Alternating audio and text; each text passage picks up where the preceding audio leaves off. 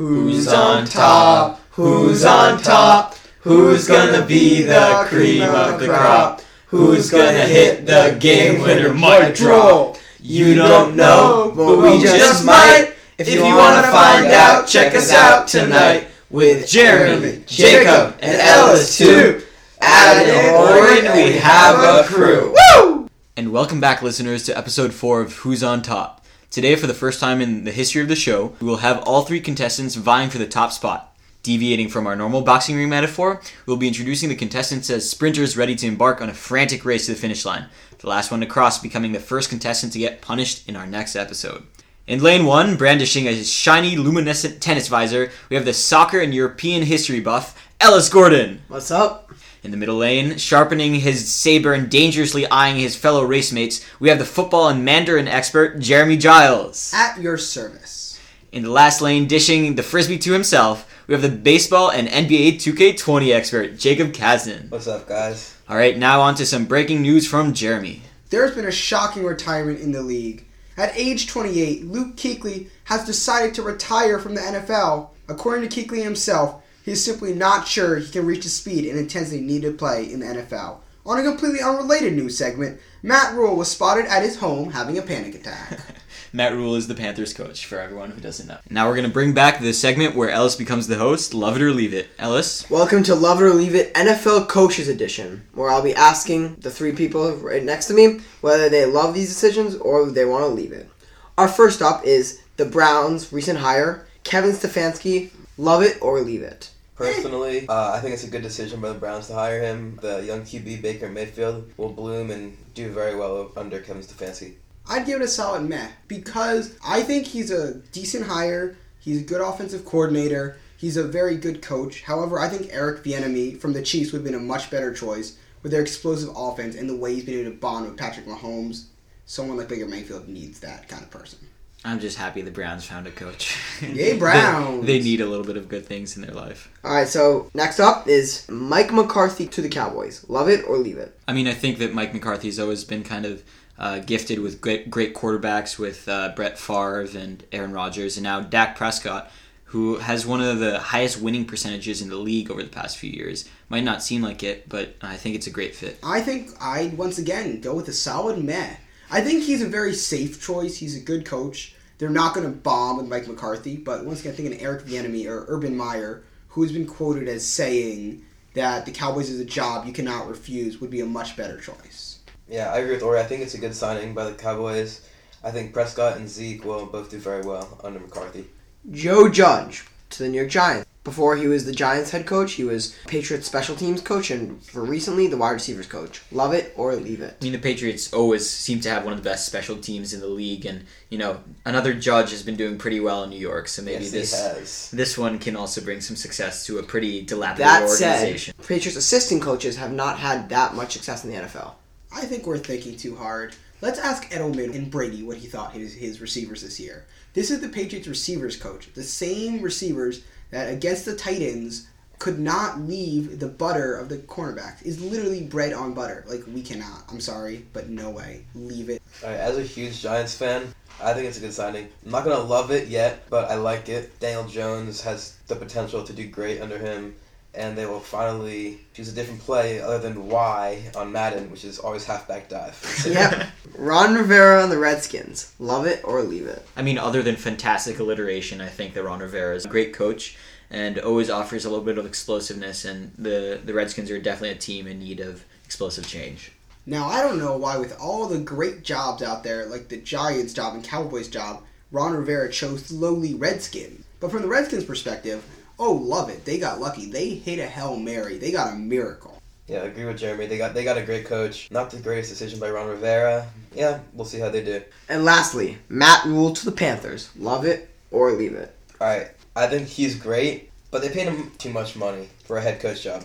I think they'll do well. I think Cam Newton, if he plays for them next year, will do very well. And obviously, we all know what McCaffrey can do. I think, honestly, I think it's a good signing. Love it. I don't think it's too complicated here. Was a great coach. He's known for turning around organizations, and I think he'll do it here. I think it's good. I don't think too complicated. And just to reiterate, he really built up that Baylor program from almost nothing, but he was paid a lot. The jump from college football to NFL can sometimes be hard for new coaches. Now on to the enthralling sport of baseball. We have some MLB news. Unfortunately, it's a little too exciting for me, so I'm going to delegate my duties to Ellis Gordon. It's been a hectic month in the MLB with free agency signings like Josh Donaldson to the Twins and Gerrit Cole to the Yankees. But right now, we would like to discuss the recent cheating scandal that has blown up on the Red Sox and Astros and potentially more. Jacob?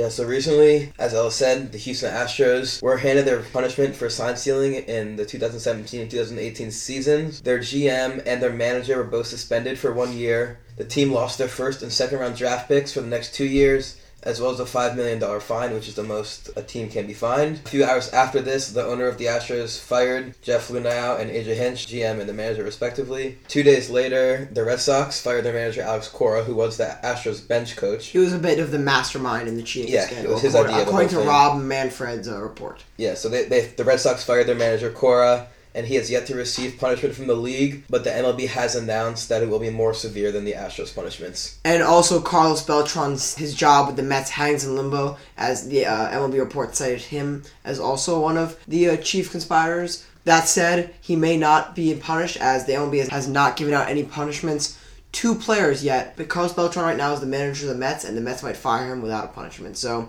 all remains in limbo. What will happen? Jacob, what's your take on this? Are the punishments too harsh, too light? Should the Astros keep their World Series ring? Their punishments are not harsh enough. Harsh enough. I truly, not just because I'm a Yankees fan, but I truly. Yes, disclaimer: me and Jacob and Jeremy are all Yankees fans, while Ori is a Detroit Tigers fan. They're essentially a minor league team, but we'll still pretend they're they're in the MLB right now. It's okay. You'll get there someday. Thanks, But yeah, I truly believe that this punishment was not severe enough.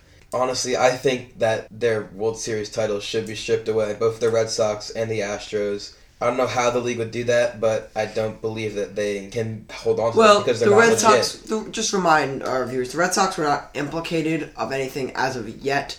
That said, Alex Cora was the mastermind of the 2017 season, so it remains highly likely the Red Sox were cheating in the 2008 season from reports. But the league has not 2018. If 2018, but the league has not implicated them as of yet. Correct. If I may give my take, if we're talking about baseball metaphors, and I do think we should, I'd say this punishment is a single because it's a pretty good punishment. It is severe and it does affect them. However, the one thing I think about this punishment is right. There's no way you're going to be able to get it severe enough because if you got it severe enough, that would be taking away the championship, which is not something you can reasonably do to a city. So I'd say it's a single, and it's really.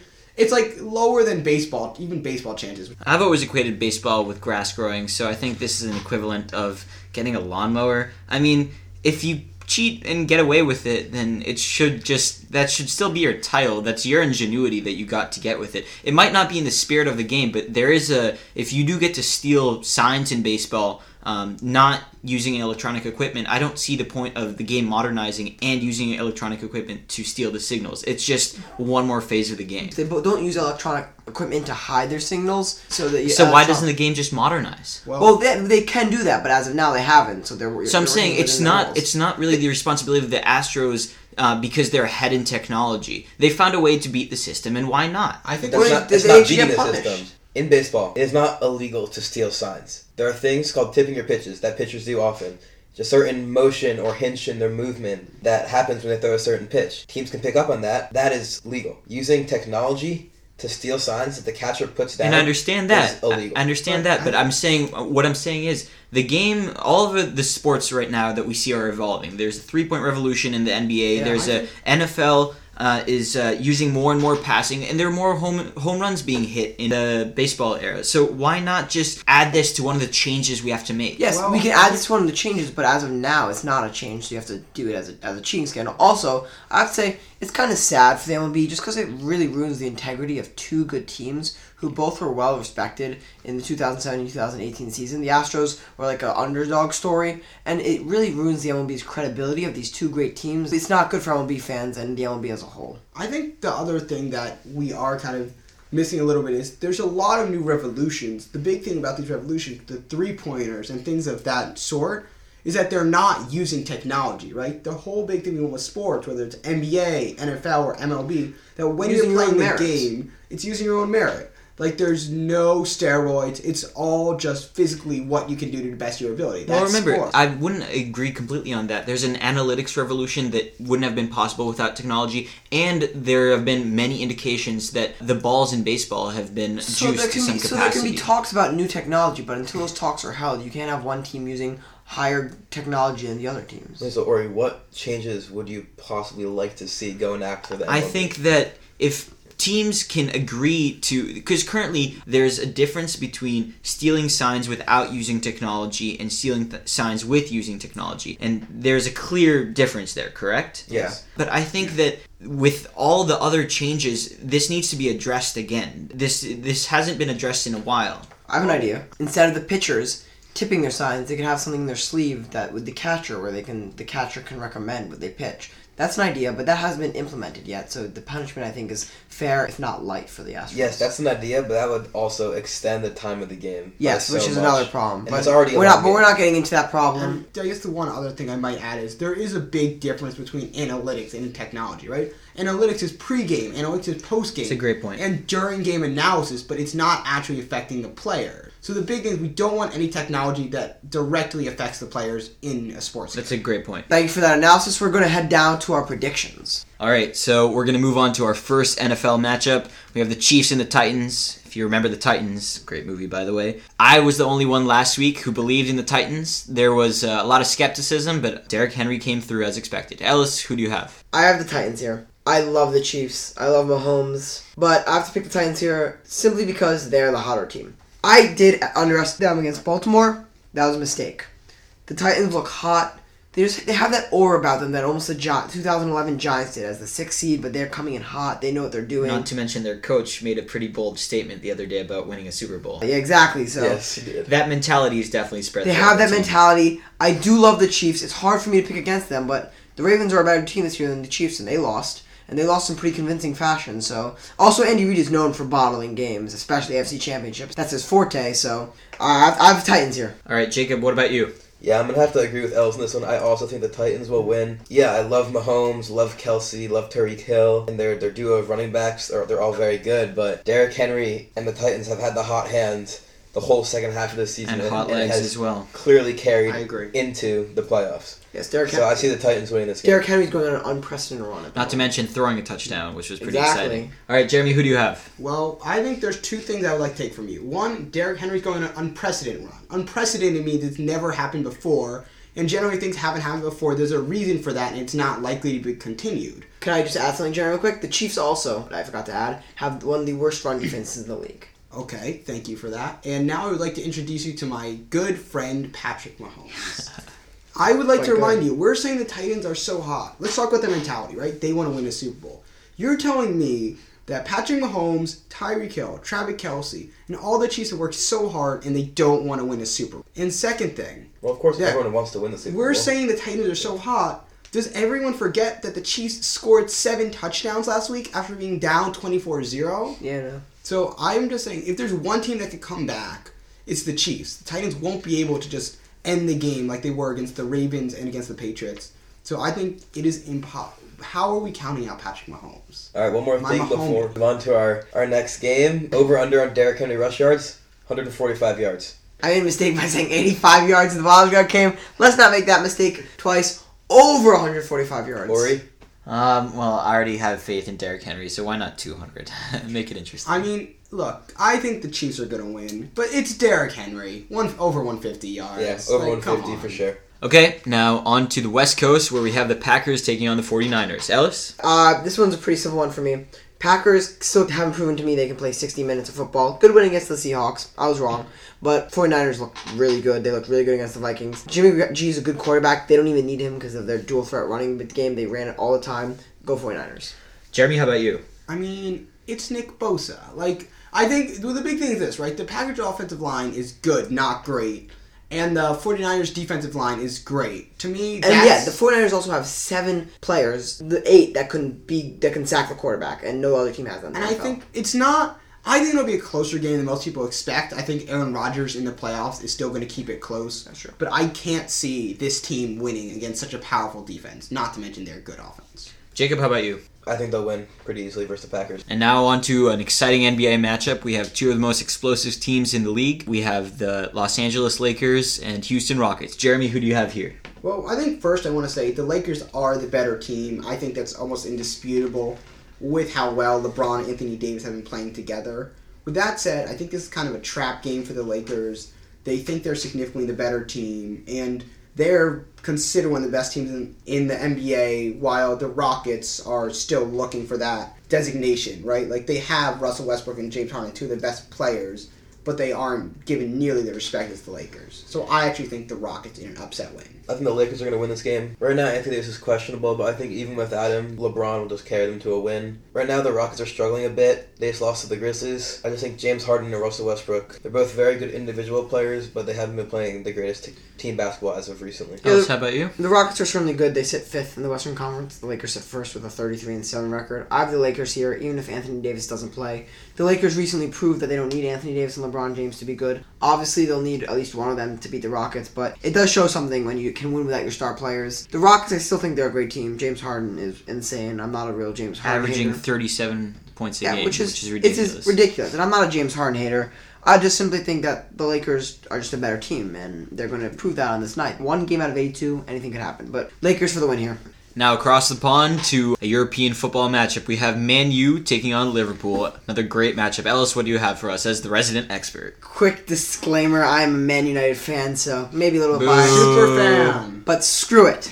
Man United are winning this game. They sit fifth at the table after Mhm. 22 games played. They have nine. They have nine wins, seven ties, six losses. Certainly not a great season. Liverpool have 20 wins and one tie. They're undefeated, look unstoppable. I don't care. Give me Man United. Why I say Man United? Okay. In the past, Bias. Man United Bias. have had extreme success against Liverpool. This year, they've actually been really good against top clubs statistically. Also, Marcus Rashford's hot. And what's the last time Marcus Rashford played against Trent Alexander-Arnold? He cooked him like a turkey for Thanksgiving. Two beautiful cutbacks, two beautiful goals. He's been on fire. Uh, Man United have played good against Liverpool in the past. Also, last time they played this season, it was a really close game. It took a late Adam Lallana goal to even tie the game. That's been their only tie. Man United have been the closest to slaying the beast that is Liverpool, and this time they'll get there and stab the heart in Liverpool and win. Go United. Rashford, two goals, two to one. Jacob, what do you say? I think they're going to have a pretty easy win. Mohamed Salah, Rob- Roberto Firmino, and Sadio Mane have all been ridiculously good this year. Liverpool has won their last five games.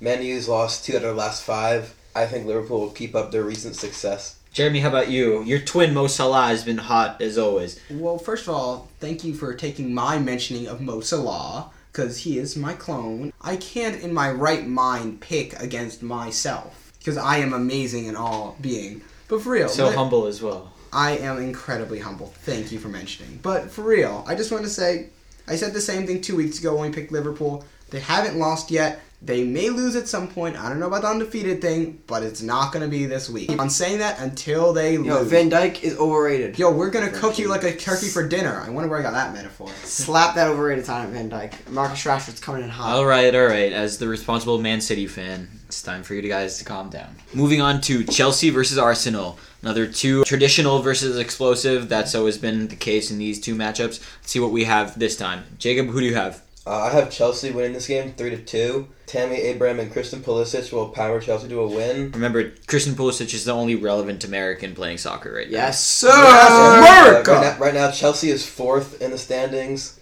and Arsenal sits at 10, 11 points behind Chelsea. I just see Chelsea winning this game. A very I think- embarrassing season for Arsenal, if I I, may say so myself. I just want to say, whoever was picking these matchups, Ellis, I think needs to do a little bit more homework. At the moment, Arsenal is behind Crystal Palace. Now, I haven't heard of Crystal Palace, and I don't want to hear of Crystal Palace. you know what I want to hear about? Chelsea, Man City, Liverpool, Leicester City. Eh, nah, Man U. Therefore, I think Chelsea wins three to one in convincing win. Arsenal defense, their, their offense actually has been a bit better under Mikel Arteta. They're passing much better. That doesn't fix the fact that they have Mustafi and Luiz at the back. Just an ugly duo when it comes David to defending. Luiz has been.